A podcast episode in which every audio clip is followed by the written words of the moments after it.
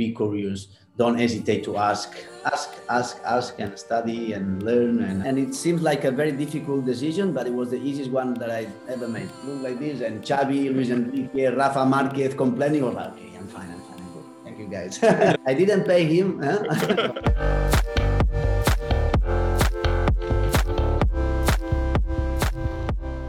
Hi, everybody. Welcome to Football in the Trenches, another series. Today we're here with Manel Esposito. Uh, very, very, very well traveled. I mean, traveled with a capital T gentleman uh, who is a coach, an analyst.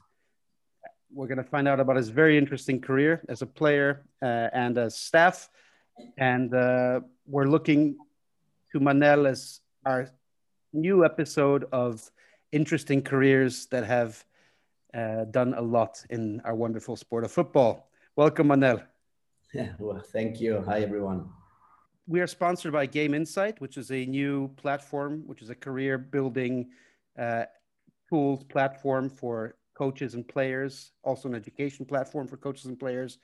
Um, that's going to be launched very, very soon uh, for the English language world. Um, and uh, welcome to today's uh, podcast. We're here with always with Jesse uh, as well. Um, and uh, interesting thing about you, Manel, is that you started, uh, you had your debut in FC Barcelona in 2003 uh, alongside no, none other than Leo Messi on the same day against Jose Mourinho's Porto. Uh, it's a fantastic start to any football career. So we're gonna want to hear all about that. Um, and uh, thanks a lot for joining us. No worries. Thanks to you for uh, for thinking on me and counting on me. It's a pleasure. yeah, well, Manel as well had over 90 Spanish Football League appearances, over 25 appearances in the Belgian Football League, and over 60 appearances for the biggest club in New Zealand, Auckland City. Manel has just finished this season as a coach in Belgium's highest tier with Eupen and has his sights set on the upcoming Euro Cup as a football analyst with the Belgium national team. Uh, interesting enough, uh, Manel, I don't even know if you know this yourself, but I actually, you were my direct opponent when I made my debut in the first league of New Zealand. It was my first time playing in the first league of New Zealand. Uh, we don't have to speak about the result, but I was playing centre back. Uh, you played striker. I saw on your YouTube channel as well the highlights of that. Uh, you know, you scored a couple of goals, maybe too many than I wanted, but uh, that's that's a little interesting connection there. And it is, it is. That's right. Beautiful New Zealand. Huh? yeah. Uh, we're going to start with, as we always do, a rapid fire question section. So basically, the format of this is uh, short short questions with short answers.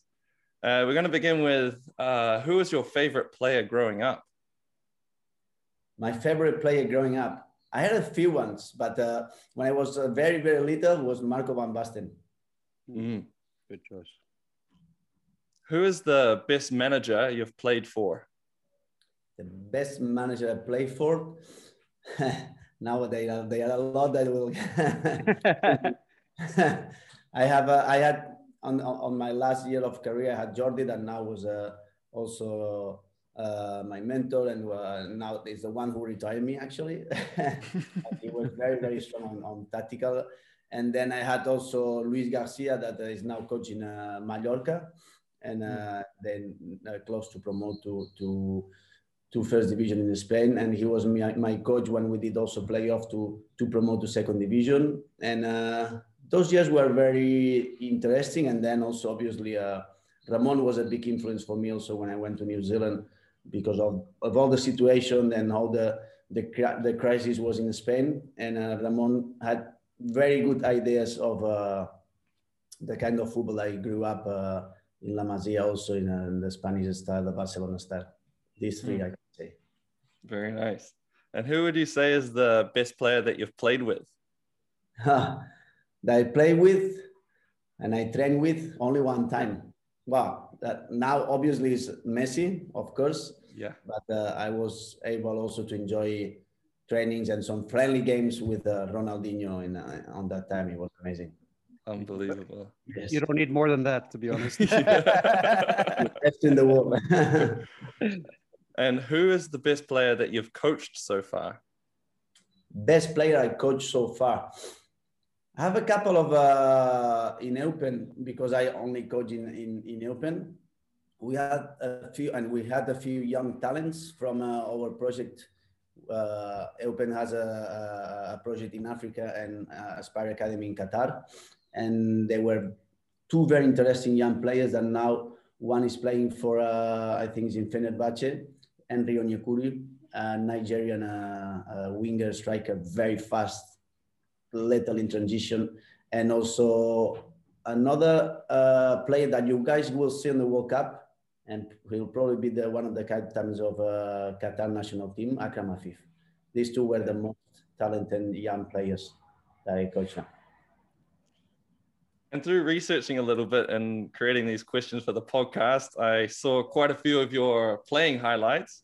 Mm-hmm. Do you have mm-hmm. a favorite goal out of the many you scored, uh, especially against me in New Zealand. uh, do you have one that sticks in your mind uh, that that's a favorite of yours, a favorite memory? I had, yeah, I can say two. For, one was uh, playing for uh, the playoff to promote to second division, second A in Spain, and uh, on the playoff I scored one good goal with my left foot that I use only to step out of the bus from long distance uh, left shoot. That was one of the uh, the ones I, I remember very well. And also the, my first season in uh, in Auckland City on the final of the Oceania uh, Champion League when I scored at Kiwitea Street. Also one good goal that I do a couple of contours with outside of the foot, and then I finish with my left also foot. That one was a. I remember that one also good because it was the first time that I travel opposite side of the world, and then uh, we won the Champion League, and uh, that allowed us to play uh, to go to the Club World Cup. That was for me was an amazing experience. Awesome, awesome. Hmm. What is your favorite beach in Catalonia? for beach in Catalonia. Uh, well, I can say now here, right next to my to my uh, hometown here in Calonge.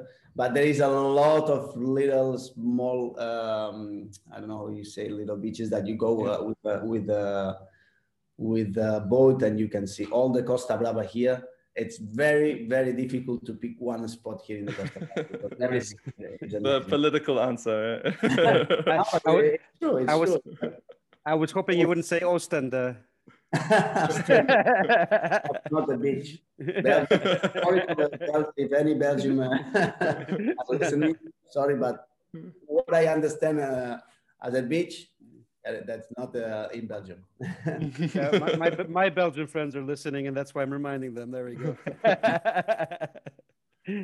what is your favorite meal? My favorite meal, paella. Mm-hmm. Uh, do you have a favorite movie? Favorite movie? Uh, no, actually, I don't have a favorite movie, but I, I, I watch a lot of a lot of them all of them. Mm-hmm. mm-hmm. all, all, I well now less because I when, when I play I watch a lot of movies and series.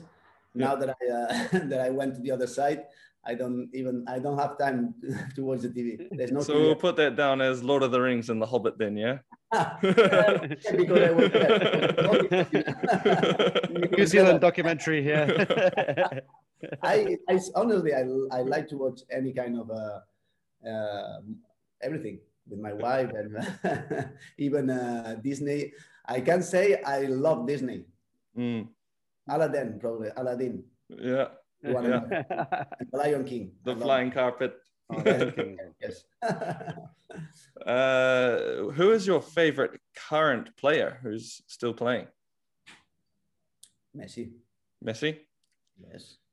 And if you could coach in any other sport, not being football, what would it be?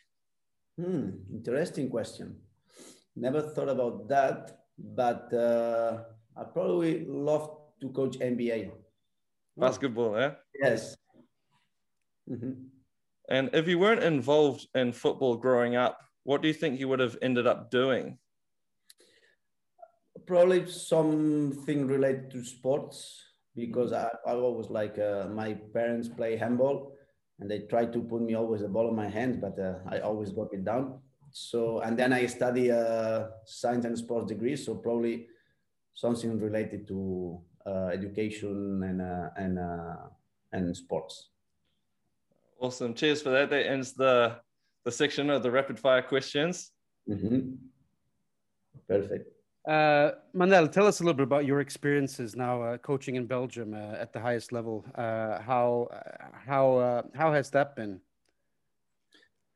Uh, well, it's been at the beginning was because just as soon as I retired, I start directly to to as assistant coach, and that first step was strange to to set up because all of the players that they were on the team they were my teammates. Uh, mm. uh, so I had to. I've never been a, an assistant coach or a, uh, anyone that wants to impose and to be a. And now I'm the coach and I decide. Uh, I've never been like that. So in that terms, it was very easy, and everyone quite understood that because on that time, my last two years as a player was also one of the captains of the team. So the transition was a little bit natural, and, and everyone respect that uh, that transition. Obviously, I could not uh, go to have dinner with them, and uh, I had to cut that. no more dinners together, and no more uh, uh, kind of relation together like that. And it was hard because one of the players or one of the strikers, I was his uh, best man on the on his wedding, so was kind of uh, my best friend. And then I could not. I, I, I went with him, but not as much as I as I went before. And then the good thing that, that I, I experienced in Belgium, apart from uh, all the evolution that the analysis, the video analysis uh, took place in that in, in the league and in, in, in our club also, is the vari variability of uh, playing systems that uh, uh, they use in Belgium. There is a very rich league in terms of uh, of playing systems and and tactical. It's very, very interesting because it's in Spain is more rigid. It's more the tactical. It's more ABC rigid, and everyone is in in Belgium. You can find any kind of system. Everyone and in the same in the same game, uh, the coaches uh, swap to two two different systems, three different systems that build up. They change the the, the, the formation. It's very, very rich in in, in terms of uh, tactical analysis. Simple, yeah, definitely. I that's an interesting point. Um, Manel, how has how has Belgian football been transforming? How does it continue to transform in the wake of this massive talent explosion that it had in the country, uh, with all of the all of the international stars? I mean, a national team full of uh, full of talent, but uh, also a lot of exports. Belgium was not as big of an export country previously. Uh, what's going on uh, in the league system with all of that? Is there more focus on youth development? Has the approach changed? Well, I, I think it's yes. The the um, the Belgian Federation they they change uh, their way of uh, of uh, growing and and and and and seeing football uh, when they they they recruit uh, Roberto Martinez. I think that was a big impact on the obviously on the national team as you can see with the with the results, but also in all the the, the formation on the on the Belgium uh, Federation they changed the way they work. They uh, had new approaches, new ideas, and they transform everything into make sure that the league grows up also accordingly to the national team. And uh, they have a, there are a lot of good academies in uh, in Belgium, like uh, Anderlecht, Anderlecht, Genk, Ghent, a lot of good clubs, and um, I think it's all related to the to the investment also that the the federation did on the on the league because when I first started uh, as a as assistant coach, we went we work with CDs and uh, footage from TV that we get from here from there with my analyst that uh, that went to to film himself the, the games, and they they did a massive investment in terms of uh, of new camera systems, footage programs, uh, analysis. Uh, the, the the the federation invest because when they finish third on the World Cup, uh, normally there is a difference of budget that the, the Belgian Federation didn't expect. And instead of sharing, because they share the budget uh, with, the, with the clubs or with the federation, instead of doing this, uh, Roberto Martinez, his staff, and, and the guys from the federation, they decide to instead of sharing again and giving back this money to the clubs, take this difference of money and invest in the thing that Belgium didn't have, as wide angle cameras, analysis, and uh, all these uh, new technologies that that made the league an impact to the league and to the players, obviously. And then it's true that there is a league that export a lot of players, especially to, to England uh, and, uh, and French. There is a lot now of uh, young talents. And uh, I don't know, I think because the national team obviously is doing so well, this opened this to the world. Everyone is looking a little bit more to Belgium. The league uh, every year gets more and more professional. Every year gets more and more uh, exigent and competitive and this is attractive also for for other clubs. Also, we have a lot of players that uh, they come on loan from Stoke City from different different countries, and um, and I think it's a good good uh, league to, to to make sure that the young players that they have not many minutes in in bigger leagues, they can explode the talent and uh, and then get back again to to the to their teams. I think a testament of quality of the leagues, as you mentioned, also is that uh, you can't predict the table at all. I mean, uh, Anderlecht, Liège, both have uh, struggled in recent years. New teams, uh, newly promoted, do really, really well. Yes. Uh, so there's a real uh, shuffle. It's very hard to tell how it's going to look at the end of the season. Yes, and you need you need to think also. You need to see that in Belgium is I think 90 percent of the teams are owned also by uh, by uh, the owners are not from Belgium. Like yeah. for example, our team Eupen is uh, we have a lot of uh, foreign invest, uh, investors on uh, on the teams, and this also makes it's normal more money, better players, better quality, better everything grows up. And teams like Anderlecht, it's true that they and and a Standard Liège they re-change a little bit the, the, the way of the of how they work. And this takes time. It's not it's not that uh, in in belgium you see that the, the typical team like bruges anderlecht standard they have an amazing amazing academies. And then you see teams like us that the bottom teams invest where, where uh, foreign investors are, are, are putting some money and it makes this makes sometimes that, as you say, not not always, uh, except for Bruges, that they are one step away from everyone Champion League uh, in terms of budget, players, uh, quality, uh, facilities. This team is out of the whole league. The rest, look, this year we won Anderlecht 2-0 at home, and we yeah. draw one in, uh, in in Anderlecht. For us, this is uh, uh, you see this five years ago was impossible to dream about drawing one game against Anderlecht. So it's true that and new new teams now you see Ostende, now you see Leuven that they didn't make it to, to, to the playoff. Uh, teams that uh, they they were normally like us in the bottom, and now they're fighting for a spot in a, uh, in the next Europa League. Antwerp, yeah. Antwerp also. Antwerp, yeah, doing a great job in Antwerp.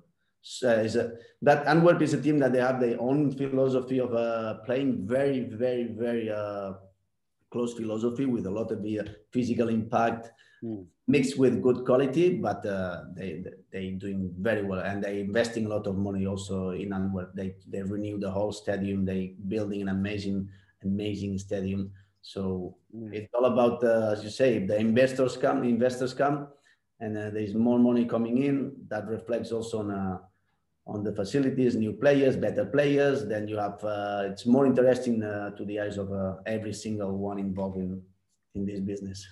Hmm. Yeah, for sure. Mm. But uh, Manel, we wanted to take you back a little bit now, uh, back to your early days, and and you know, would you be able to tell us in which environment you grew up in, whereabouts? Obviously in Catalonia, as we already spoke, but what environment was that like? Area, family? Uh, what was life like growing up uh, for yourself? Well, my life was uh, on the street, but not because uh, because in Catalonia where I, I, live, I grew up in a small, not small, but in a city called Vic, and uh, I was always uh, playing football outside with my friends, always, and I was lucky enough to have a like a kind of a square uh, next to next to the building I lived, and uh, I was always there. And uh, until my they were they were, we didn't have uh, uh iPhones or uh, nothing. I call my friends and go to. you come come there, or we just join at the at the court and play football all day long, and then go to training, and then study a little bit, and that was my uh, childhood outside. Weather, the weather, was good. you're, you're, down. You're downplaying Vic because it's your hometown, but it's one of the most unknown and beautiful uh, medieval market squares in Europe. It uh, is. So it's worth a visit for anybody. it is. Yes, yes, yes. You are right. And uh, yeah, that was my my childhood. I did. I I was a little bit late on in terms of uh, going to, to Barcelona and going to join a one academy because on that time in Vic they, they had a good work on the on the youth on the academy and it was not normal to to there, there were not many scouts not many obviously no cameras no no mm-hmm. game now you go to a to a under 11 games and you see seven parents filming with the cameras and watching the on yeah. that time we play for fun we didn't play uh, i knew, i always knew that I, I, wanted to to be a football player professional football player but i played for fun until i was 14 15 then i started to play with the first team in third division and after that i had the opportunity to go to to Barcelona for us, go to Barcelona was like, oh, we're going to Barcelona, big city, far away from. Uh, yes, one hour. One hour, but for us, on that time with the roads, now we have direct roads. Before it was uh, one hour thirty, which let's say. Yeah, yeah, yeah. but, well, of, yeah. South of Barcelona, you came from the north side. There you go. Yes, I came from the mountains. yeah. So that was oh, we're going to the big city, and uh, so it was strange. And then when uh, Espanyol, I went to Espanyol Barcelona with the under 19 uh, while I was playing also. It was kind of strange because I went to study in Barcelona and uh, I had the chance to, to go with under 19 in Espanyol and then play in third division.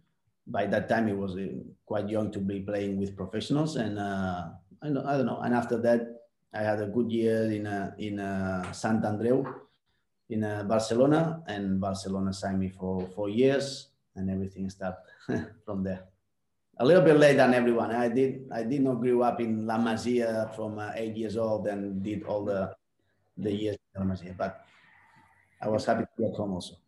Do you have anyone in particular that that introduced you to football or who was an early influence uh, in you getting in the game or was it just like you said those pick up street games and you were just always involved in those there, there was uh, actually no one in my family background that played football. Not my dad. I, my family came come from uh, handball, so no one introduced me to football. I maybe yes was one of my uncles when I was very very young. I was very fast at the school, and and the, the physical teachers at the school told my family, oh, maybe you can. Uh, uh, uh take him to athletics, you know, to the fast athletics, uh, but I, I, didn't want to, to run. And I was always with the ball. I, I remember when I was a kid, always sleeping with the ball. And was my my mom could not drive me to to the to the athletics to to do athleticism, and uh, my uncle was coaching one of uh, and under eight teams in a in a village right next to to Vic and he and he tell my mom, no, no problem. I take him with me, and he can run and kick the ball with uh, with me. and that year, I scored, I think, uh, sixty or seventy goals with the. and, and I went to Vic and uh, everything. But I, I started in Santa Eugenia. It's called. It's a very, very, very small village, ten minutes away from uh, from Vic. And was my uncle who who picked me up and took me there because my mom could not drive me, and because my mom could not drive me to athletics. That's. Uh, that's when when I start to to play football. But I was always with the, with the ball on, my foot. Yeah. How was that? How was going from uh, from uh, that level? How was it to go into La Masia and and and uh, and train in that system? How how was the experience for you at at a young age? Well, at the beginning, it was a, it was tough.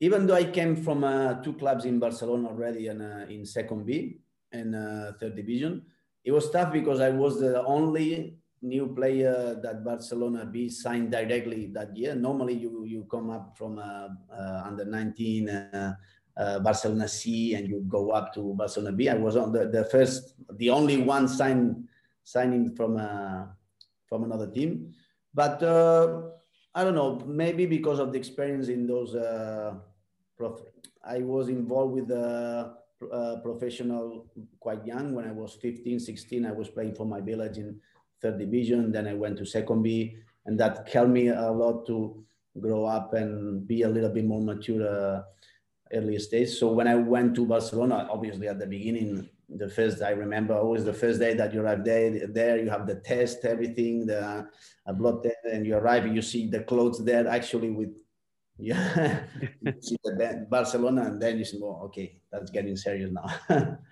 but um, no, the team was very nice. The I still have a lot of very very good friends, very close friends. Actually, yesterday one was here. Tomorrow is coming another one to visit me. So I keep in touch with. Uh, I can say 60% of the of the squad of that uh, Barcelona B. So I had the good friends. I was lucky enough that they uh, they accept me well. And uh, yes, it was uh, tough at the beginning, but beautiful tough. It was not not a, a bad experience at all, of course. And it's very different groups. Some of them ended up uh, as, as top footballers, and others uh, didn't end up playing, right? So it is. It is like that. Some of them uh, they retired very young because they struggle with the with the football. Some of them they never studied nothing. Some of like me, I was lucky enough that my family pushed me a lot to to keep studying, and I could share the university. So I went to I study. I develop also my myself. Some of them, as you say, they went to they play a lot of years, beautiful careers in first division, and uh, overseas also. Like uh, my friend who was here yesterday, he he left Barcelona B and went directly to I Barcelona. He played with the first team and went to Lazio directly in, in Italy. It was uh, and he spent an amazing career in, in first division, different countries, and some players that never made it, and some like me that uh, we were in, in between uh, yes and no, yes and no, no and yes. So there was a yeah. Of course, it's not easy to to to live from uh, you know to live from football, and you guys know it well. It's very difficult to to have a career, and there are a lot of ups and downs. And the most important is never give up and keep keep doing what you love that uh, at the end it, it pays back, but it's it, it's a difficult world. you know well. Who, who was? Uh, we'll save. We have to save the listeners the the Google search. You have to tell us some of the names that were with you in that 81 class in La Masia. Who, who... Yeah, we, we had uh, Jorquera, the goalkeeper that later played with the first team. Yeah. Oleguer, that uh, also played with the first team. Oscar Lopez, that was the, my friend who was yesterday with me, is the one who played yeah. with the first team also, and then he went to Lazio, Betis, and a lot of teams. Damia also that he played also with the first team. Uh, we had a lot of them. David Garcia, he was later in first division, second division in Spain. Joan Verdu, also very good midfield that uh, he played in China and, uh, and Levante. Uh, and Levante also, yes, of course. And then uh, Sergio Garcia, the striker, that play in Espanyol also. And Betis. And yeah. I'm a Betico. I'm a Betico. Yeah. Yeah, a Betico. Oscar Lopez playing in Betis. Damian yeah, exactly. playing Betis. I went, actually, I was in a. I was at the stadium the day that uh, they they were uh, relegated to second division, and it was a disaster. disaster. Actually, we had to. I could not leave the the, the stadium uh, for three hours. I, we had because it was uh, the supporters were destroying everything mm-hmm. outside. The police blocked everything, and I had to take my friends out of the stadium on the boot of my car. So because and I keep coming in and out, taking players in and out on the boot because the supporters wanted to kill them. Oh yeah, that was an horrendous experience. Yes. but then yeah, obviously your, yourself as well, you ended up making your debut for the first team of Barcelona. Uh, how how was that experience? How did that? Is there a little story there? How how did you find out you were going to be selected in the squad and then eventually come on? Uh, how was that experience? Oh, it it go it, it was very very it was unbelievable. Of course, when uh, uh, normally they call you a lot because before now I didn't experience the new uh, training grounds and system they have. Before everything was based in the new Camp, and we had the Mini Estadi and the training field of the first team were they were next to our training field. So it was normal to go up and train with the first team, and then you know you change at your changing room on the Barca B, and then you okay today you two you guys you go to, and they told you on the same on the same you arrive on the morning, guys you today the coach needs you too, so you're going to the first team. So it was normal for us to go and come back and see this, but when they told you that look you are going to to to Porto. You're gonna play a friendly game and uh, you're gonna travel with them. It is obviously uh, an amazing uh, new. And then at the beginning, I was I was uh, supposed to play from the beginning because it was uh, Luis Garcia mm. the, that he played for Liverpool later. That he was a little bit injured, but at the at the end he started playing. But after 17 minutes or 20 minutes, he say, "Don't change," and I came in. Yeah, mm. I came after 20 minutes. So it was a when they told me go to warm up. and then you were there because we arrived one hour 30 before one hour before the, the game and the stadium was already full because it was a big party they were in the first uh, first game on the new stadium and so they were doing things and everything was full house from the from the first minute so you go to warm up and we are used to play on the second B with Barca B that they, they are uh, maybe three and you arrive there, okay, warm up, and you I saw you your introduction is yeah. I saw with your introduction the the right back absolutely went through you as well. I did, yeah, because I did a couple of uh, not dribblings, but uh, I started, you know, as a young player, I was secretario, and uh, that time I was already. Uh, but, uh, and I start to run here and there, there, there, thing, and I think he, he thought, oh, friendly game, they put now a young player, I'm going to show him. minute that there is nothing to do here. And he was getting he was getting old already, Secretário back then. So yeah, yeah, yeah he was already old dog. So uh, the VAR right at that time, red card. Eh? My God. if, there, if, there is VAR now, if there in on that time they had the VAR, that was a because it was a friendly game. Eh? But I remember he tackled me up on the knee yeah. And uh, I remember I was struggling, I looked like this, and Xavi, Luis Enrique, Rafa Marquez complaining. I was like, okay, I'm fine, I'm fine, I'm good. Thank you, guys. you, you, got up pretty quickly, to be fair. Huh? Pain everywhere, but I was like, I'm okay, I'm okay, I'm good. Thank you, guys. They're looking after me, the, the big ones. uh, but I had pain everywhere. yeah. But then, obviously, as well, uh, through researching a little bit and also knowing your story previously before coming to New Zealand, you had uh, an injury that had an influence over your football career early on as well, uh, mm-hmm. which you ended up having surgery for. And, you know, there was a lot of delays in that process as well. Uh, what, what, what exactly happened there? Can you talk us through what that situation was? Yeah, well, just uh, an injury that it should be gone in three months, uh, I broke my uh, fifth uh, metatarsian. Mm. Mm. Yes, and uh, oh, I supposed to I supposed to do a surgery for uh, and after three months I go back to play normal. Just three months of uh, and I end up without playing for one year and a half, nearly with two more uh, surgeries.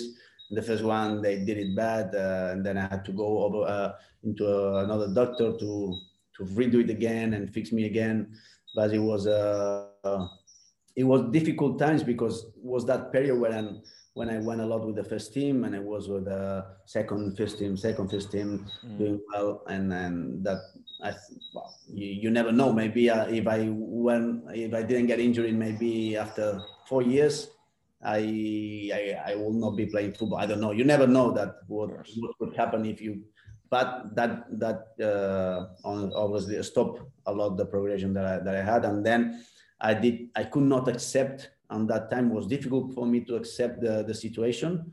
So I, I was totally unfit because I, uh, one year I, I, went for a run only just running on the on, on the stadium 10 minutes. It was impossible for me. After six months uh, every every day I wake up when I put my foot on the ground, I had pain uh, on my foot, and everyone was telling me, oh, maybe it's uh, psychological. You are good. Uh, everything is okay. And say, I, am not good. I have pain. Mm. I cannot run. I cannot this. Until I went uh, away to another doctor and find out that the, they put in a screw inside my bone, but uh, it was not. Uh, the bone was not attached. So the screw was in between the bone the bone was open, but outside looked normal, but inside it was open. So mm. it, was never it was never fixed. And then I had to get another surgery, and uh, normally you in, in, three months, but I need six more to to go get back to uh, normals, and then I start again. And when when you lose one year and a half without mm. uh, uh, full training, and uh, it's it's very difficult to come back again to to the normal. And then by that time, Barcelona told me, look, uh, no, we need to loan you because uh, we have we have no time for you, uh, no space for you now to to give you more minutes to get back again uh, playing time that you need. You need to you need playing time, and here uh, we cannot give you that uh, privilege. So I had to search for new destinies. how do you, how do you? I mean, the, the question there is how you know it's it's it's a heavy. Did you how did you deal with the psychological fallout? I mean, a young player, you know, you, had a, such a good trajectory. You get a you get an injury. Mm. Um, do you can you recall? I mean, with time, time time heals those thoughts. But how was it at the time, and how did you cope with it? Uh, very bad. And at that time, I didn't have the the the help of a professional to to to deal with these kind of situations. Where I didn't because now there's that that uh, in the staff you have also uh, psychologists and people that help players, coaches to to to to understand better situations, um, to understand emotional intelligence, all these things that the, now they are on the on the market. Before it was very strange to have uh, that kind of help. And uh, my family also didn't didn't understand also could not understand uh, how I felt. Maybe I didn't express myself enough. So I closed into myself and uh, also the, the fact that the doctors told me that no, no worries, you are okay, you are, you are okay, everything is right. Uh, the tests are good and I feel pain. It was uh, contradictory and I, am not right. And I knew inside that something was wrong. I knew inside that, and Mm. And uh, it was very tough because I was against everyone, and uh, everyone was telling me, "Oh, maybe at the end it's uh, in your mind that you cannot." Uh, say, no, it's not in my. I I mm. do really have a, a, a physical pain, but uh, it was very very tough, and I miss uh, now looking back someone that could help me understand and deal with the emotional situation because you are there. I did and didn't even want, wanted to watch TV football on TV I didn't even want to watch nothing.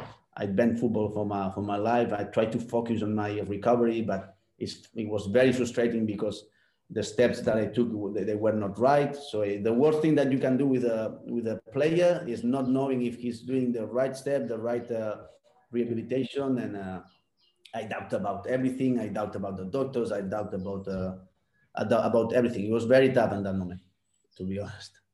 Mm. That's that's the worst steps that you you could do with the players. Prescribe the wrong re- rehabilitation. I mean, that's really that's really interesting. Yeah.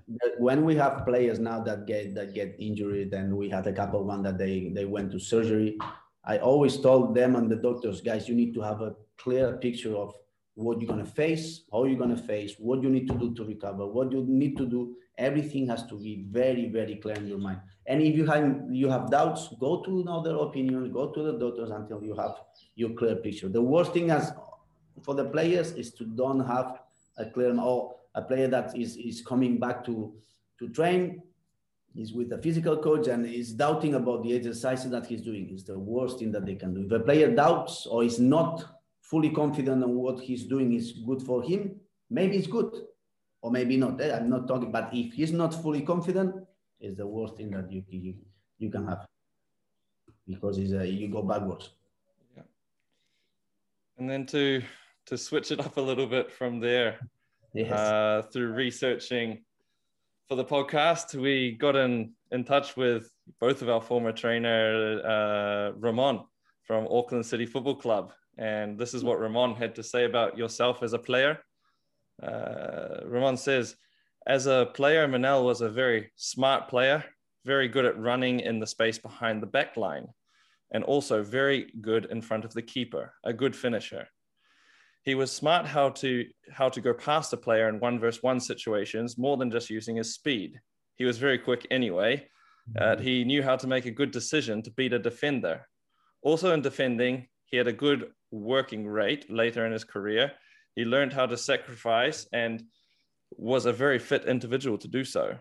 And as a person, Manel was one of those few ones that got on with everyone and was always good fun.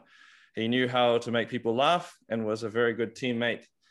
He was also a very good leader in bad situations, always trying to encourage teammates and always demanding high standards.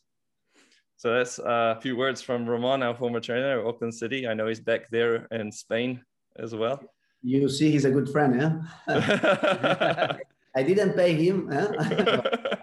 I also cut out the bad parts. Eh? we had a few ones. We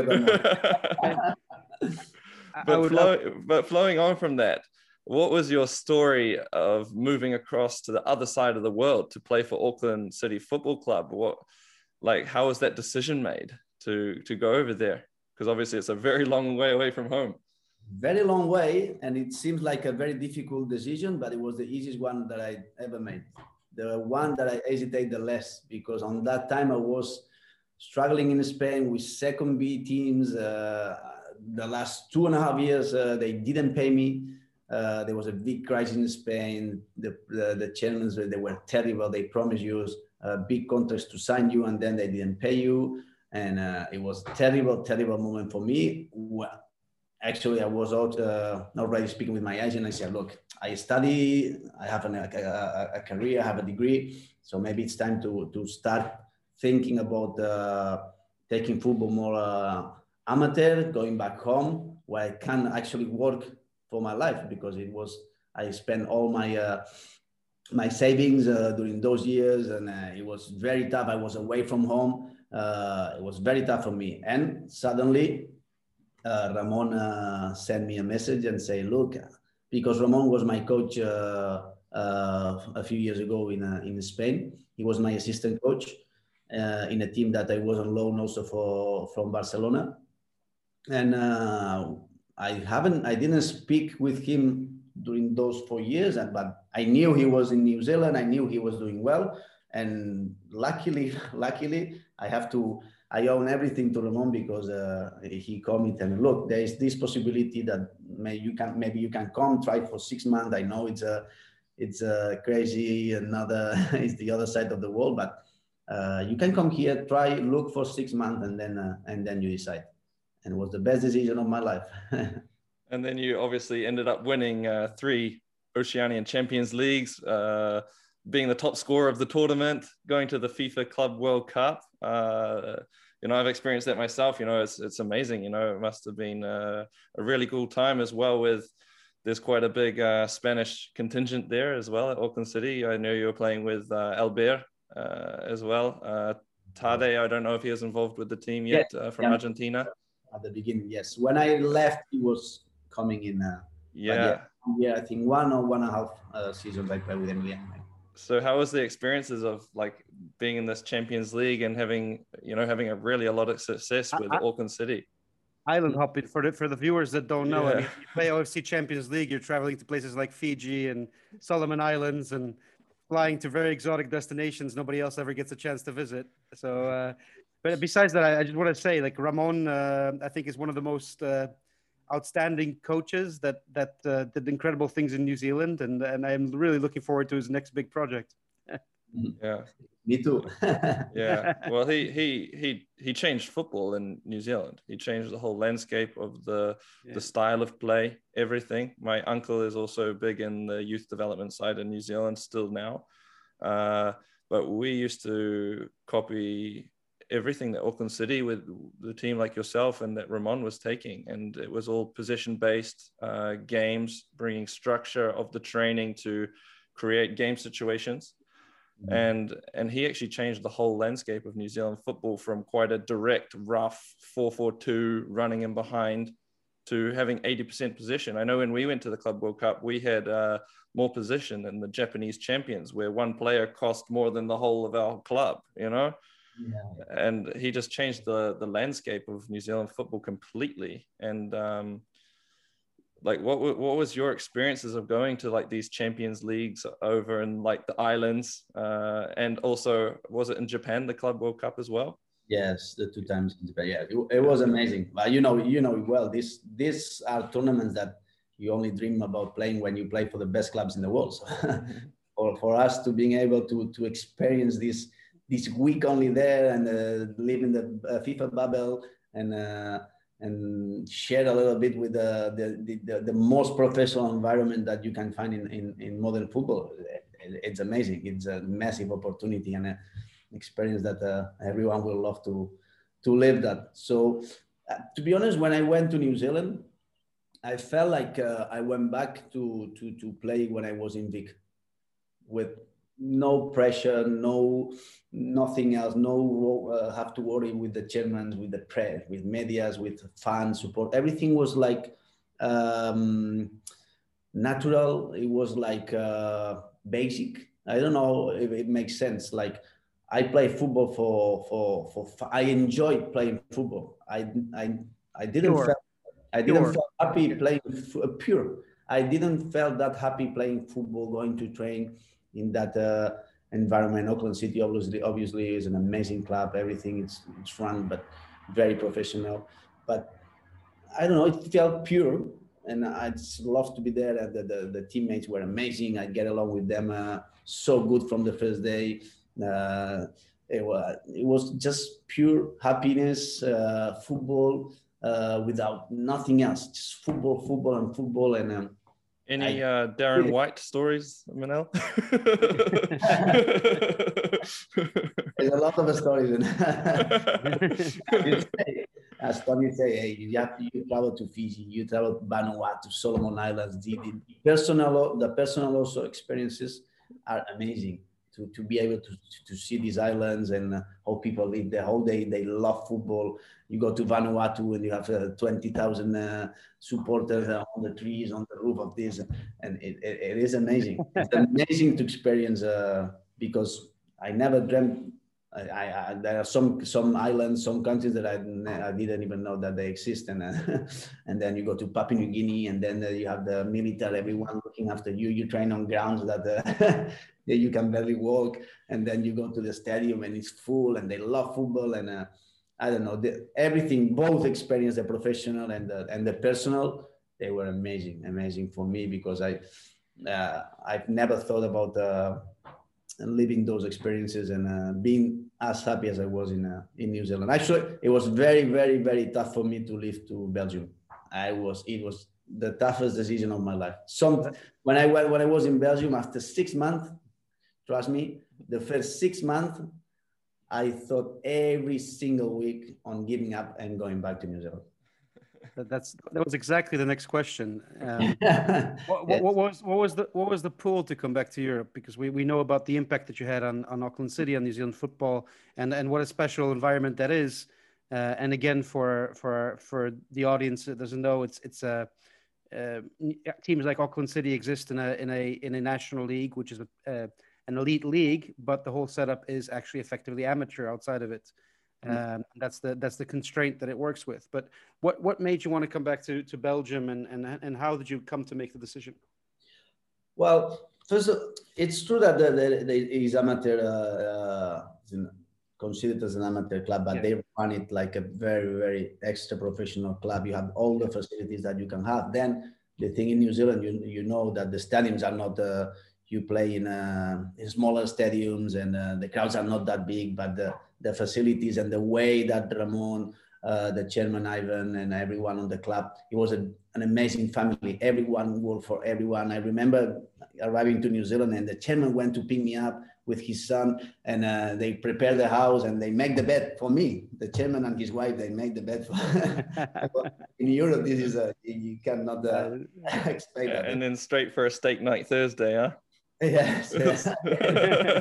the steaks on Thursday after yeah, that training on QTSC, then Thursday night at the at the club was uh, amazing, amazing. And cooking the steaks, the chairman, every one of us. Nah, I, honestly, I still talk with a lot of them, a lot of them. I met a lot of good friends also in New Zealand, and actually, I have to go back because, as as as you say, when when I left New Zealand, we just won the third uh, uh, Champion League, and next next World Cup was in Morocco, and I was very excited to to go to Morocco because playing in Japan was tough. You have to win the Japanese uh, team. They are, but in Morocco, we thought maybe that that year we have a, a bigger opportunity to, to win the first game, to be involved to the, in the next rounds of the of the World Cup. But uh, actually, the, the sports director that signed me in Barcelona was the one who, who signed me in Eupen in, in Belgium. So that's why at the end, uh, he was pushing to come here. He was pushing. It was a big project uh, with uh, with Qatar Aspire Academy involved. Uh, and I say no, honestly, 10 times. So actually I left New Zealand with, and I left everything there. My, my, my bags on my, at home, I left everything. I went on holidays to Spain to come back. So I left everything and I, and I end up uh, not coming back. So they had to send me, fly me my bags and everything. Uh, Ramon helped me also because I went to Morocco to, to see them. Mm. And uh, he, he took one of my bags and uh, but it was because the, the sports director on that time that uh, it was in Eupen, is the same that he signed me for for Barcelona and uh, mm-hmm. he told me about the project he told me about the future uh, involved with this project not as a player but also at the end of my of my career and I think that what made that made a little bit the, the difference and going back again probably to the to the professional environment. I say no, no, 10 times, 10 times. And I remember I was in, on London. It was in London on holidays in London. And uh, I decided there, I said, okay, come on, let's let's do it. And I go to Eupen. and then obviously now working as a, you know, also with football analysis, what role do you see uh, analysis taking within the greater framework of professional football? Now the analysis is, is, is it's, I don't understand now uh, uh, a, a, technical stuff with the coach without that tactical analyst in it. It's mm. uh, it's key for, for, for coaches, for for for players, for everyone. It's it plays a massive role now. With everything I I watch, I experience in in Belgium and with the national team, it it makes a huge impact for the coaches. It saves a lot of hours, a lot of work, a lot of uh, of uh, it simplifies everything, everything. And in in during the league in um, during those uh, these leagues that we sometimes we play uh, uh, Saturday, Wednesday, uh, Sunday, and we keep. You have no time to. If you want to be really, really, um, really accurate on uh, analysis, you need uh, help of, of an assistant video analysis because, as I say, it simplifies a lot of hours for us.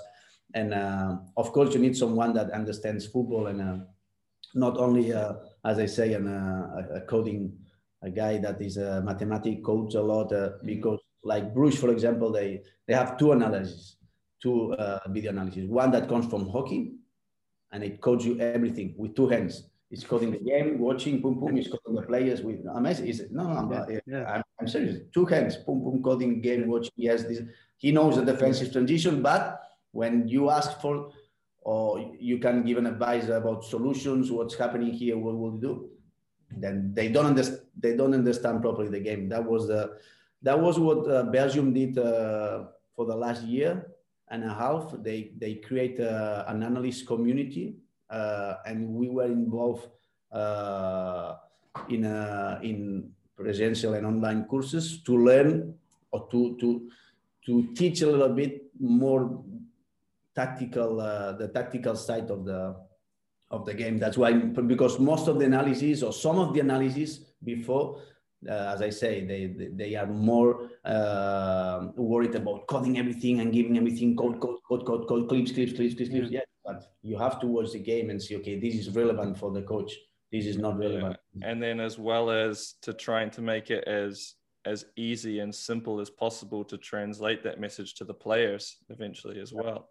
Yes, yes, yes. Well, mainly, mainly to the coach because the analysts, they, they. Yeah, yeah, of course. They are the ones that they always with the assistant coach. I'm the one who I'm involved also with my my analysts all the time. I'm in contact on the bench. We have the an iPad uh, on the bench with uh with the game going on with Hudl Replay, so we we see everything in ten minutes delay. And at the same time, I keep asking him for what happened. Sometimes you missed during the game. You miss some. Uh, some actions and the analyst he sends me directly the clip i watch it i say okay it's this. And then i can tell the coach coach look it happened this this. If the coach or we didn't see it maybe he see it maybe he know you know with the with the with the game going on sometimes you, you miss a lot of, of, of things. And uh, specific situations that you can correct also directly uh, from the bench that they have support with video footage that they are very important. And also my analysis is linked to the changing room where we have another laptop with a TV and I receive all the codings and the instances there. And the coach also at the halftime, if he believes that it's necessary, he can show to the players uh, uh, some clips that uh, to correct or to emphasize that we are doing something good and we need to continue continue doing this. But it has to be very specific. And for me, for example, as assistant coach, is very good uh, to correct individual individual positions, individual uh, roles, and to correct set pieces also that I'm involved with set pieces. And that's very important because a player, you can, if you argue with a player, his perception, no, this was not my man marking, not, yes, it was you. I, and you enter in an, uh, an argument that you cannot have. So you go direct, go here, watch the video, watch the clip, look, it happened this, maybe you can, and this you correct things very, very easily. It's very visual for the players. Yeah. And a little anecdote as well to kind of back up what you're saying is we had a bit of analysis at Auckland City, obviously not with the same kind of facilities and the same equipment, but we were playing away to Otago, I think it was down in the South Island. And we got up quite quickly at half time, which I'd never seen before in New Zealand on the projector, you know, of the first half of the game. And yeah. Ramon pointed out to us their, their back line is always moving across. So if we can switch the play to the other side very quickly, we have our right winger free and he can go score. First action, Tade plays the right winger and we go and score, you know, and that's, you know, that's a little anecdote and, and, and like, because you don't always see that when you're playing on the field at the eye level, you know, so when you can change the view and see the whole shape of the team from a different level, it's, um, you see everything above. Um, yeah. And, and, and to translate onto the field as well as I, I'm still currently playing, you know, it's, um, it's very beneficial to watch and even watch your games back and see the clips that maybe you could do better, uh, different actions you could have maybe even worked harder. You know, it's it's very uh, important to improve as a mm. player and and and how important it is to be open to receiving the information as well. Because I know a lot of players can also be a bit stubborn and be like, oh, uh, I'm like this, I'm like this. It's your fault. But it's also to be open to to learn and to accept information to improve every day. It's just as, like, as long as sorry, Tony, the last thing. As long as you you you tell the player that uh, he understands and he sees and he and he will see it very fast that is for his own uh, good and his improvement for him and for the team. So when you are happy, when you improve, the team gets better. You get better, the team gets better. As simple as that. Mm. And then, uh, you know, professional. If you if you are not uh, open towards this and you don't do what the coach wants or you don't improve as the coach wants, you you trust me. After two games uh, watching the game from with yeah, the someone just as good as yeah, you on just behind you. Yes, you will watch all the all the videos that the coach. Uh, yeah, yeah. I mean, uh, this is just uh, that's of the impact of live uh, match level video analysis, but. Uh, from a perspective where I, I mean, I've worked in an environment where where uh, the analysis you can deploy, uh, you know, at a at a club recruitment level, data analysis, short term, medium term, long term data analysis, uh, development analysis of players, uh, uh, video analysis over time, uh, all types of algorithms to evaluate players over time. I mean, the sky's the limit with what it can be used for, right? But let's say tomorrow I bring you um, a, a fish oil billionaire from Greenland. He's bought a new uh, Bundesliga club, and he says, uh, "Could you ask Manel? I want Manel to set up uh, a world-class analysis department for a club that's going to be in the Champions League every year. Uh, how independent or how integrated would you make the analysts work? How would you set it up, Manel? What would be your oh, advice?" obviously, I, I, I don't understand uh, the, the the the the analysis department separate from the, the from the tactical, I from the from the, the from the staff, mm-hmm. from the technical staff. For me, uh, the the analysis. Then obviously you have uh, more more analysis working uh, uh, opponents, set pieces, and individual profiles also. But uh, the, the, the the head of analysts, the head of the it, it has to be another assistant coach. It yeah. cannot be outside of the of uh, where everything is spoken, where the taxes are made, where the trainings are made. He needs to know everything what the coach wants, what the, what we are demanding to the players, what are we, our principles of playing. Uh, he needs to know everything about our tactics because after that he will simplify and go direct to what the coach needs and what the players needs because yeah. I don't understand an analyst who's not involved with the with the staff. For me, is another is, an, is another assistant coach, and then you put him up and he sees the game uh, from a boat instead of watching the game from uh, from the from the bench. When, when I'm when I'm consulting or teaching analysis here in Sweden, one of the things I always say is your analyst should be looking at your team first. Yes, and yeah. they should be involved with your team, uh, and and uh, ideally as close to the squad as possible.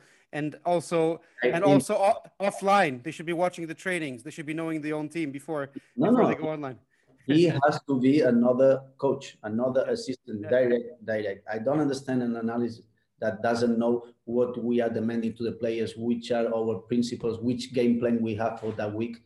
It's impossible. How you want to uh, uh, uh, deliver uh, relevant information or correct things or, or, tell the coach, oh, coach, we are not, uh, the plan that we have is not working if you don't know the plan. How, mm-hmm. how do you want to analyze the opposition if you don't know your own team? Oh, you, it happened to it happened to me. We had an analyst that he was never with us. He was doing the the, the opposition. He he analyzed the, the opponent team perfect. But then when when it came to ah maybe we can hurt them like this, like that, and you realize I said, do you know that you are telling me to put crosses to the second post and we have no uh, our striker is 180 and uh, defenders 190. You know, things like that. They, no, we don't play like that. They are these are not our solutions. We can hurt them like that, yes, maybe other teams can help them like that, but not our team with our exactly. players and with our capabilities. We cannot. So he needs to find the solutions according to our our strength and our uh, uh, good points. Not with um, yeah, of course uh, we can hurt them uh, with crosses, and we have a number nine inside the box. And but okay, but the ones who cross, uh, we have. Imagine we have we play with the wingers on opposite leg, you know, in, in switch. How are you gonna cross with the with the wrong foot? So that's why the analyst has to be another system coach for me. And then you can have some other analysts coding and just doing the, the, the dark work of uh, hours of coding and editing and, and uh, simplifying everything. That's, uh, of course, there's, there's a lot of uh, uh, things to analyze and to watch and set pieces and uh, individual profiles, everything. But the, the, the chief of analysts has to be always on the trainings, has to see the trainings, uh, listen what the coach is correcting, listen what the principles that we are working on, we want that week for that specific game. And obviously he needs to know everything. If not, it doesn't make sense to have an analyst. The, the, for example, the one we have now is not that involved with us with the with the with the coaching staff because now he's starting and he's doing also the analyst. Uh, he's studying also with the with the federation, and our coach doesn't want another analyst involved. Uh, but the future is another system coach for sure, 300%. I don't understand an analyst who's not involved with the team because then the, the solution is going to give the information, the corrections. It's just uh, irrelevant for us. Yeah. Hmm. Yeah. And do you have any tips for any amateur uh, football analysis that are looking to improve? Yeah, of course. I I start with uh, start with nothing. Yeah. Be just uh, the the big thing that also the the good thing that uh, the Belgium uh, is doing with the analysis is that we have an amazing sharing community. Everyone shares everything everyone doing the courses, we share the workflow, how how Bruges work, Anderlecht, how you do this, how you code this, how you prepare, how you filter the information to the coach, how you prepare, do the video, how, uh, what you see first, how you do it. You code first and you watch again first, and then you code later. Share. It's a, you have to ask a lot and share and look.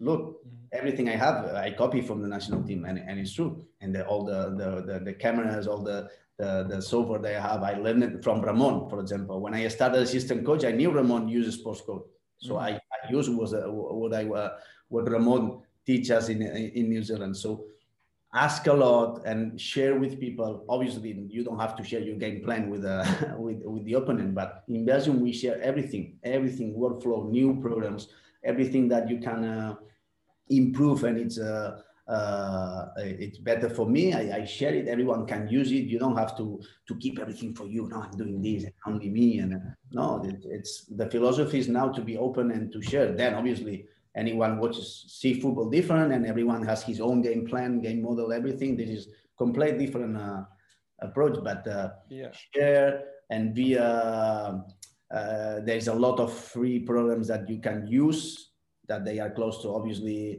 if you don't have a lot of uh, budget, there's a lot of free programs, small budget programs that they're doing amazing uh, jobs. They, they, you can with the GoPro, you can do everything.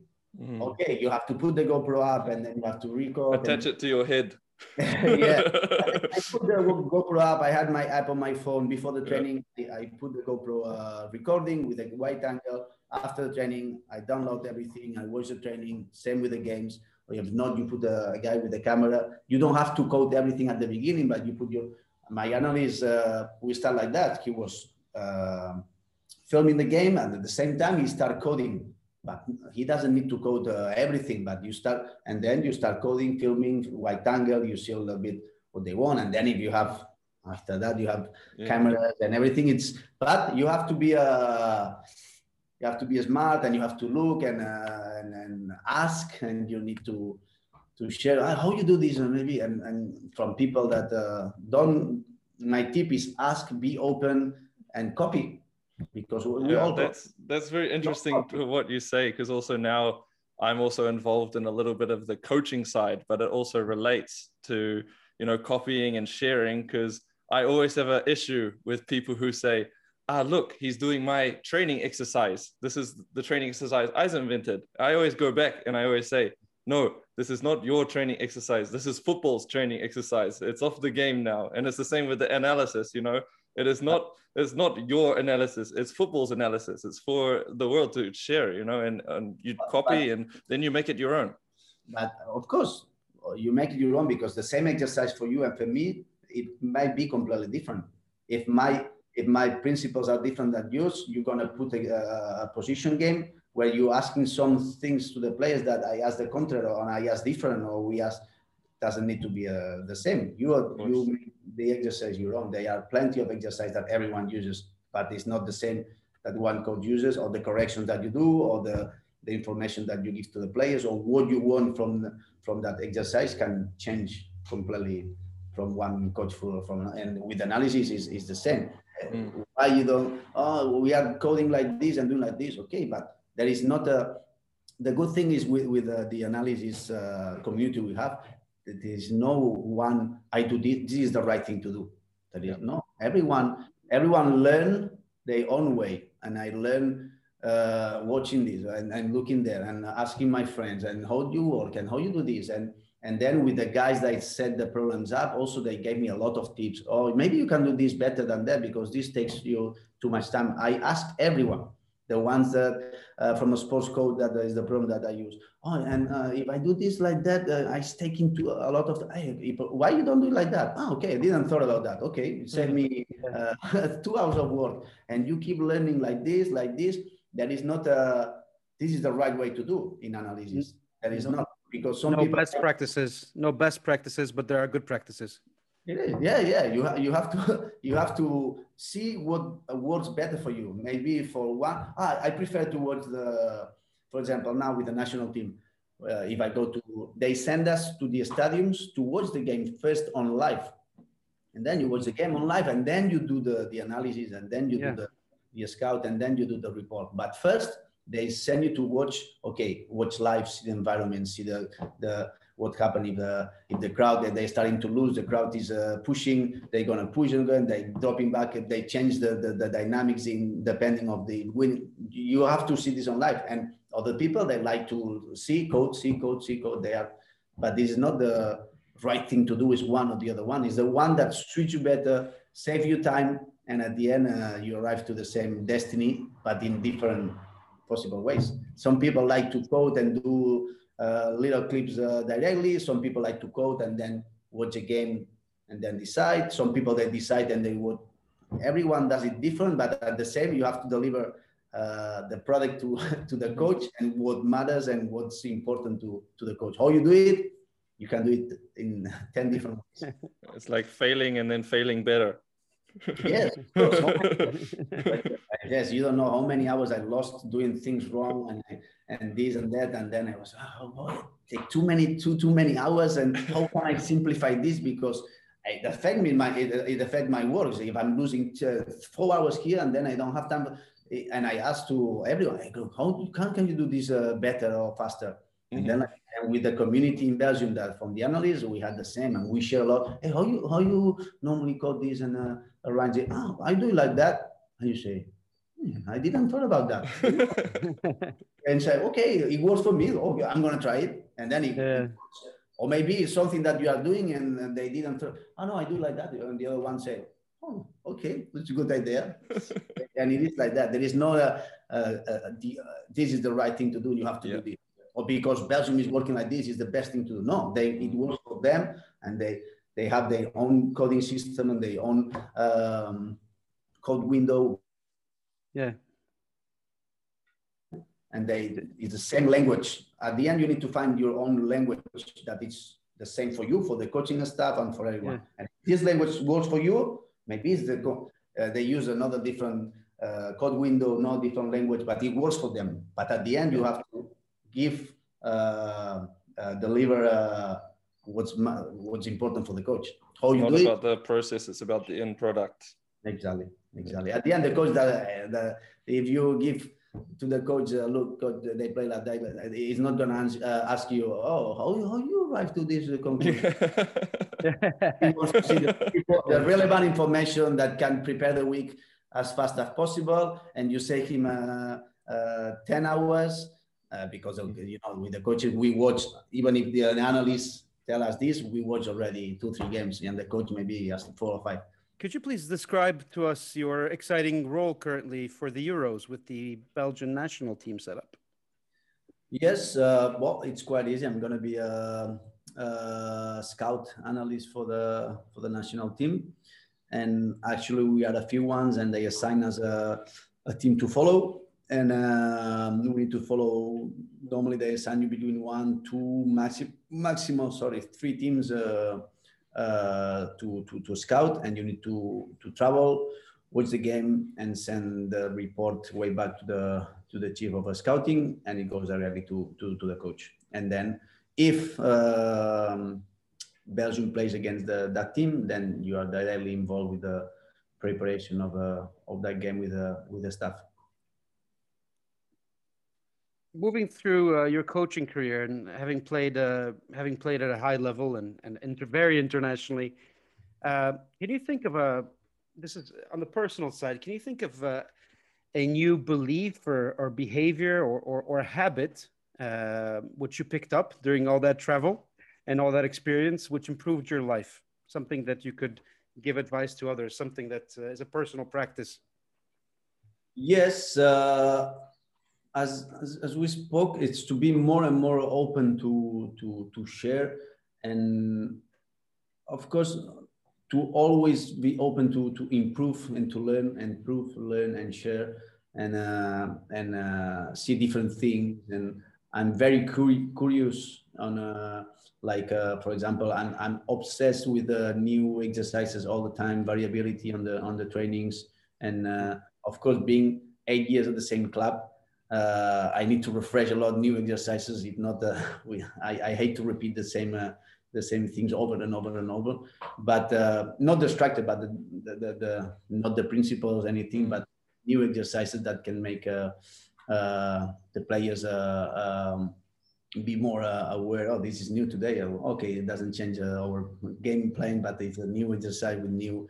I, I'm obsessed with that and uh, as I said, it's always constantly learning and improving. This is a world that it changed very, very fast, and uh, there's a lot of people very well prepared, very, very well uh, uh studied, and uh, and you have to be able to to to to be in on those standards. Uh, and I like also to to share with some friends that they play with me, coaches that play with me. Some of them now they are in, in, in top international level, Champion League, and, and I love to speak with them. And oh, guys, just some curious questions that uh, hey, how you guys do this, and uh, uh, and if this happens, uh, what the coach does, and uh, also when uh, Makelele was uh, our coach in uh, in Eupen, I love to ask him, um, hey, what Mourinho used to, how was Mourinho, and uh, how this, and uh, Del Bosque, and the other one, and to share and to be open and to ask and never be close to and and there is no as i said there is no one right thing to do. It's your own experience your own uh, your own belief and your own uh, way to do things. As long as you perform is your uh, this is know, this is my humble experience as a system coach uh, is that just to be open to share open to be curious. Don't hesitate to ask and don't don't hesitate to if things uh uh, uh want you want to change things uh just ask, ask, ask, and study and learn. And uh, this is my uh, my advice. only one I can. and then following on from that, for for you personally, what are what are your most important coaching philosophies, uh, systems, or or ideas to you?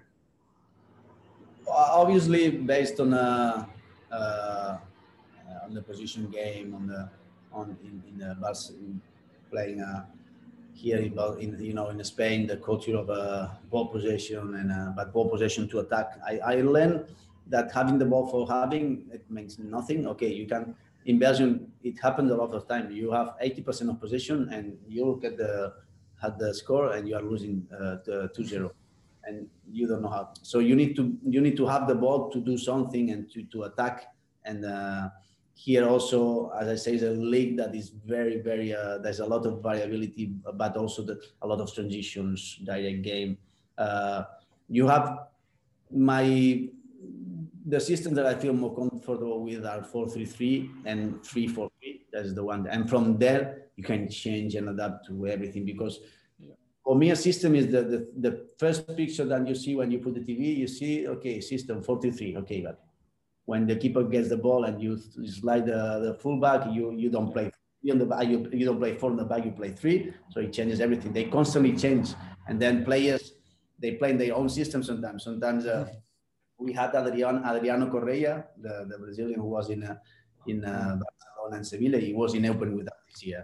And he he gave us himself uh, solutions during the game that uh, you didn't plan, and. Uh, yeah and you have, you have to adapt also. It's very important to adapt uh, oh, this is okay. I love 433 i love 343 but uh, you have to adapt to it it's very important to adapt to your players. Very very important. Don't be i'm not i'm not close to i only play this system 433 that's my system yeah but uh, you have three central defenders and your fullback is not uh, maybe you have to change that four, uh, three in the back it all depends on your players because they, they are the ones, as Guardiola said, they are the ones they play, they are the ones that they need to feel comfortable. And uh, if you see them in a place that they are not comfortable, it's bad for them and bad for the team. So, and as you said, formations are always fluid uh, throughout the game. You know, throughout the oh. game, oh. in different situations, you're in different formations all the time. You, you play 4 3 but on the build up, you, you, you, you slide and you play with three in the back. So you start. Yeah Ran- Ranieri said it, Ranieri, God, God bless Ranieri, he said it best. You can't buy a body to fit the suit.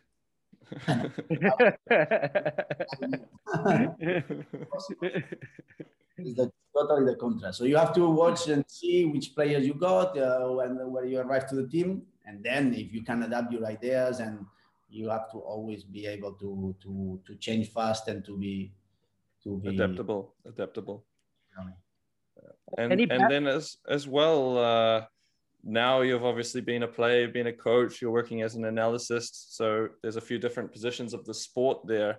Uh, do you what are some bad recommendations you hear in the game that could be on any levels? Could be from players from coaches uh, analysis. What what are what are a few bad recommendations that kind of come up in in in the profession of football? Bad recommendations. Well, in in football, you know, it, it is a business, and in all business, every more and more the players they got more information, they got more data, and they from the agents and these they uh, right after the game they got the clips with the InStat Scout, the Wyscout, uh, sent directly from from from the company to the players, and you have the social media and the network and the Instagram, and uh, uh players have now a lot more of uh, things on the head than than football, but because is normal in this business, you know, and this is for me the most the, the bad influence on these sports and sorry if any agent is uh, looking at me, but sometimes are uh, the, the the agents that they try to be coaches and they don't uh, give them the right uh, advices. And then you need to know that players are we are the players. You see the players on TV, but they are humans and they feel and they have uh, and they have uh, aims and they have and frustrations and they have problems at home. Sometimes. I, it, it's not a bad thing, but sometimes you need, uh, this player doesn't want to train today. And uh, what a shit, uh, you know, everyone is complaining, oh, yeah, but speak to him why he's like that. Maybe he had this, you know, uh, an argument with his wife, or maybe his kid is sick, or maybe his mother. I don't know. You need to mm. then, then uh, the young, the, you know, the young players that they grow up very fast and they have everything very fast, and they become uh, very fast, very lazy. yeah, well, that's that actually goes back a little bit. We we mentioned that on a, a previous podcast, especially like uh, you know at the biggest academies, also in Spain. We were relating it to England that you know young players are throwing huge amounts of money uh, at very influential ages where you know they might be hanging out in the wrong crowd and and and they they haven't actually even achieved anything yet they have not even playing for the first team and they're making money to support their whole family like there's got to be ways to kind of you know that's that creates distractions and and and doesn't help with player improvement and growth that, that that's the business and that's how you cannot change the, the, the, the, this business but you can make sure that the, the all the youth coaches that they have they they teach them all these things they they teach them how to to deal with this situation with the frustration to to to not only as a we need to understand the player not as a player. He's a human. He's an individual. He's a. He's not a football player that you put him and he needs to perform. He's not a machine. Sometimes, so you need to be able to to watch both sides of the of the the human and the professional, and try to help him in both developments, professional and personal. And more he, more education, more education. Yeah the tie-in, the tie-in is intelligence. Help develop the players' uh, specific intelligence, which also means ability to deal with life situations and and and and and the, and the demands of the game. Because I mean, come on, it's people say, "Oh, footballers they sit around training PlayStation, training PlayStation." No, there's a lot to do. and that's why it's very very important. The youth coaches they are very. I I never work in youth. I work directly to professionals, but sometimes we see players that they come from a, from a top clubs on loan professional and some of the basic principles some of the body profiles that they are they had, should be uh, uh, natural for them. They they no one told them to to no one teach them to do that. Why? Because uh, in some clubs uh, okay you, this guy is fast and this okay i'm gonna make him run fast all the time and score fast. Yeah but you need to as you say teach him to to learn and understand the game and understand, read the game, what happened. Ah, if there's, teach them how to think, teach them to think. It's more important the decision making, how to think. Uh, teach them to be more involved in the in the game than just okay, you have to do this and all the time you do this. Yeah, but if the other the, the, the, the defender do that, what you need to do? Teach them to think and to think and to think. That develops a an intelligence of the game uh, will be way more useful for the profession because sometimes in professional football, you know, it's, it's difficult to, it's difficult, but we have to do it. But it's difficult to, when you have games all the time and you, you, you need results, you need this, it's difficult to focus on individuals and to, to perform and to train more and to, we have to do, and we do them a lot, and we train individual, and we perform individual and individual corrections, individual videos, performance. We do them a lot, but sometimes you have no time to watch 27 players that you have on the squad and train them one by one all the time. You have no time, so so you need to teach them before to be more smart and to, to understand more the game. Because I remember when I was a player, sometimes they told me, oh, you have to do this, this. Okay, but uh, if the other one does that, I keep doing this and I, I, I hit the wall all the time. Okay, okay, but you told me to do this. Hey, but it's not the end. but you told me that, uh, so I'm, I'm doing that. It's not working. you know, you need, you need to teach them to be more, uh, more smart and understand the game. It's like uh, learning how to learn. Exactly. and the only way to to to teach them like that is to do what they're gonna face on the game. So game related exercises always. Yeah. To learn the game by the game. If you put them uh, to do uh, only possession ball, uh, yes, but uh, during the game and you don't attack. okay, you're gonna have ninety percent of the possession, but you won't attack. but uh, my uncle as well, from quite a young age uh, he used to swap the positions around a lot of young players. So he would play strikers at centre back. So then you learn also what the movements of a centre back are, and then to use that to your advantage as a striker, you know, and then right wingers, right backs, left backs, right wingers, you know, like to mix it up at a young age, because that that learning of different positions and and formations really really helps you going forward, you know, and being uh, adaptable and you know being available in different positions, you know, as well. I think Yeah, it's, it's interesting. Of course. We're at the part uh, of the interview that we call the rounder, which is kind of rounds off and it's some philosophical questions, Manel. So uh, here we go. Uh, first of all, define success. How would you define success, Manel? Define success. For me, it's feeling no regrets and being happy. This is success in life. Happiness, no. no. Yeah, because then, okay, uh, of course now uh, trophies and victories and everything is, uh, but this is the, the, the, the, top point of the success. If you do what you love and you do it every day and you are happy and you have no regrets and you are always honest, this for me is success in life because the rest, it will come uh, itself. Yeah, it's good. Hopefully, yeah. it's a very, it's a very, it's a very, it's a very pure answer. I like it. as long, as long as you feel good every day on what you do and you feel like uh, you are doing something that you love and sharing something that maybe helping others that understand a little bit more. That that for me is success. Then obviously this, the the the humanity is now it's uh if you win in, especially in football if you win you are successful no matter what you do and this and if you lose, you are the worst, uh, no matter what you do. And winning or losing can be uh, sometimes it's just a matter of uh, one centimeter or two that the ball goes in or hits the post, and then you are the best in the world. And one day you are the best, and the other day you are the the worst.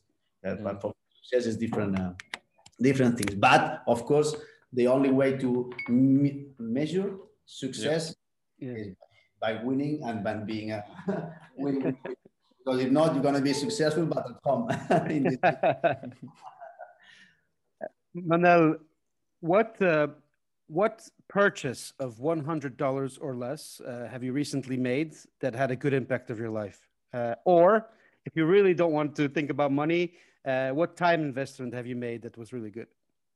Oof, the time that I invest. Uh, oh, obviously with the family and uh, my wife is the best time there is nothing that can uh, change your time with your family, your and your loved ones and your wife. This time is priceless. This is no nothing that, uh, and it's very important to find time for it and to find. A, even though I work uh, 14 hours a day, 15, and we work a lot, and we are away and we travel a lot, but you need to find time for uh, this. Uh, the only thing uh, no one can buy is that precious time with uh, your loved ones. Beautiful. And it's very necessary, yeah? because uh, you need to. It's very important. I for me, eh, to find something like, for example, I do it with the sport and, and my wife. To but with the coaches, every time I'm uh, maybe uh, the, the next coach I work with, uh, it won't allow me. But I always have a rule with my coaches that they need to give me one hour a day to do my sport and to to change my mind. Is the is my my way to to to uh, evasion uh, and and change everything. Mm. This is you need to find that thing that uh, don't make you think on football. And uh, some people like to swim. Some people uh, something that you you can uh, go out, do your thing, and then you go back again into the hard work. mm. and the family. And Manel, have you had a giant billboard with anything on it, metaphorically speaking, getting a message out to millions or billions of people, what would it say and and why? Uh, if it helps, it could be a, a, quote from someone else that you've heard that you, or uh, something you often live your life by. Uh, yes, for me, a part of obviously uh, being happy and being happy and uh, do what you love, because that is the thing that everyone would love to do. But uh, for me, I think, and Ramon said it, and I, I agree with it, be demanding with yourself and with the others.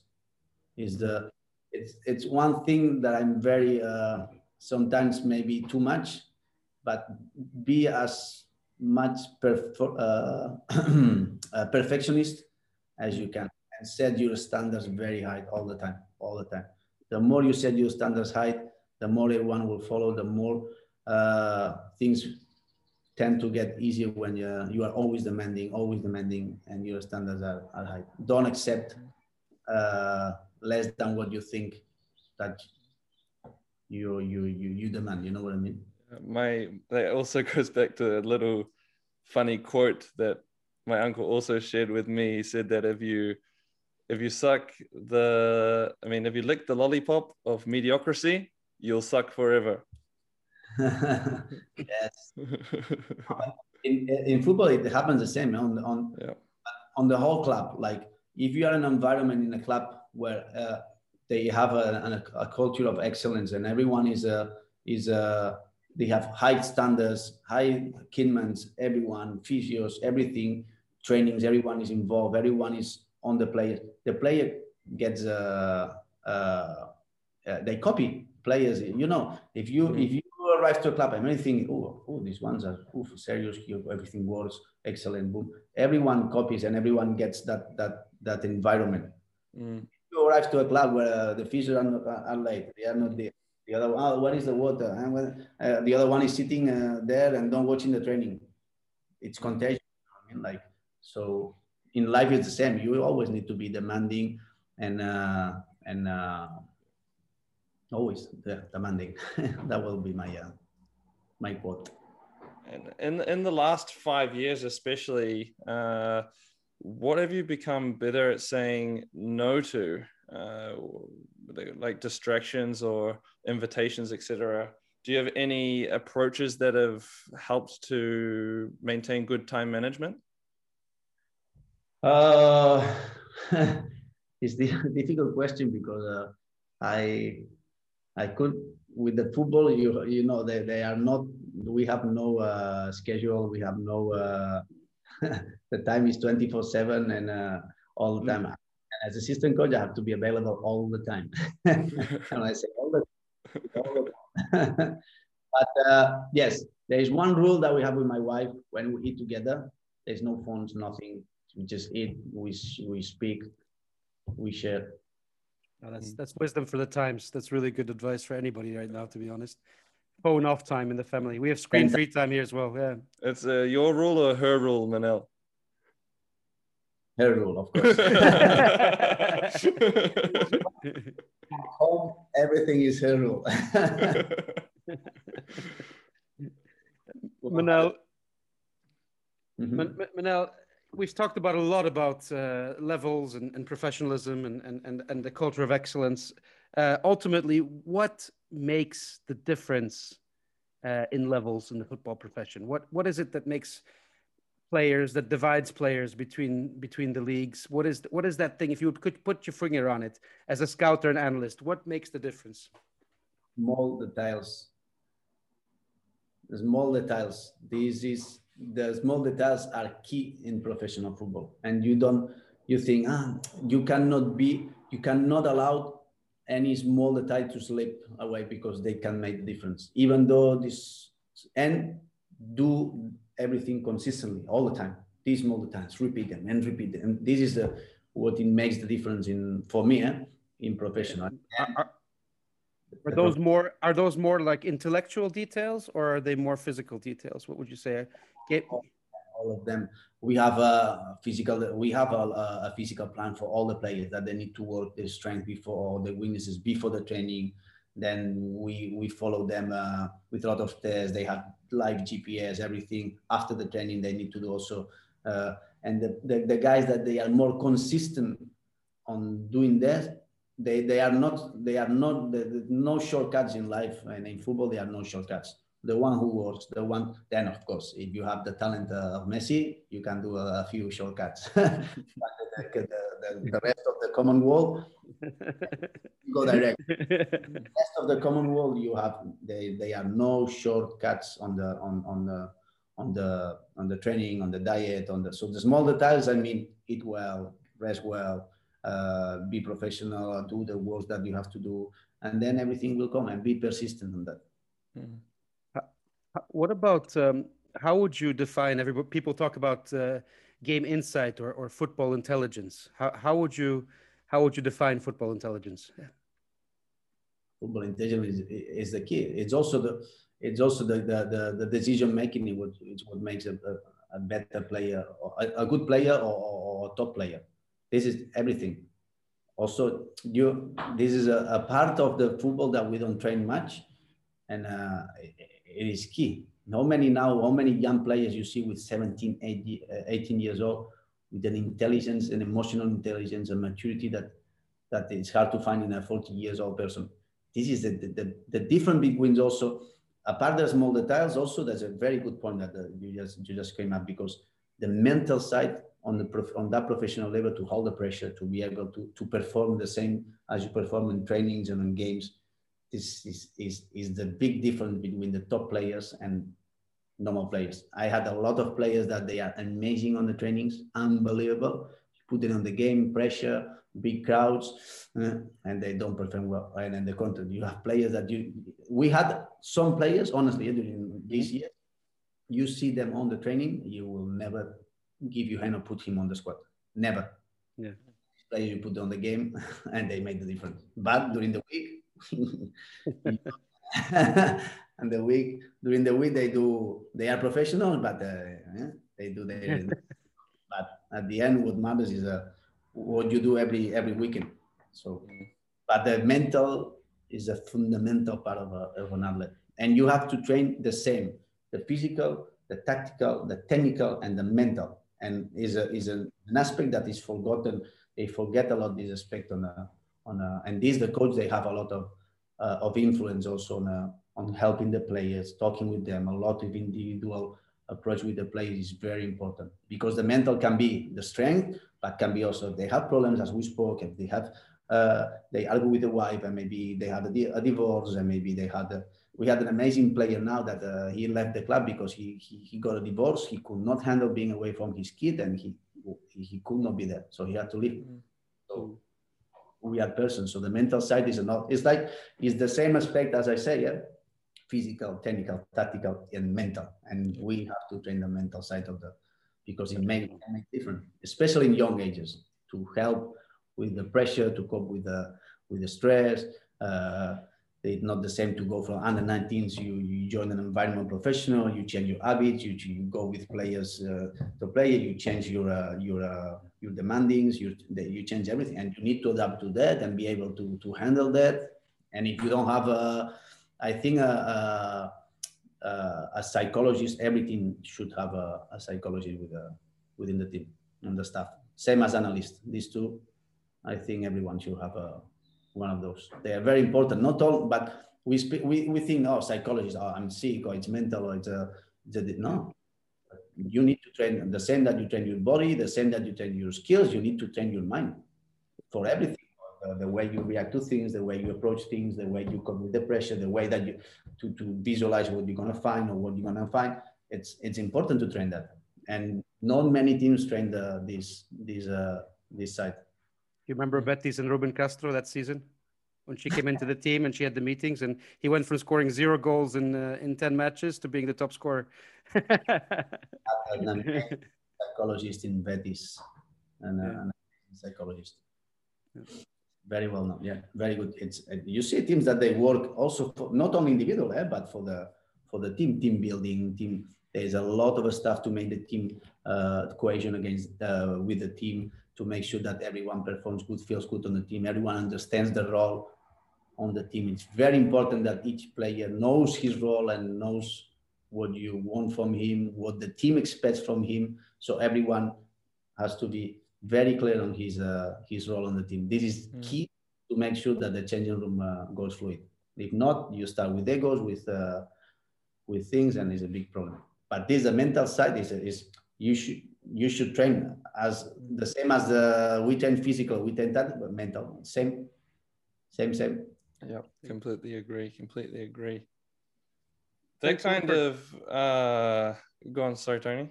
No, so thanks a lot for joining us today, Manel. Thanks for the interview.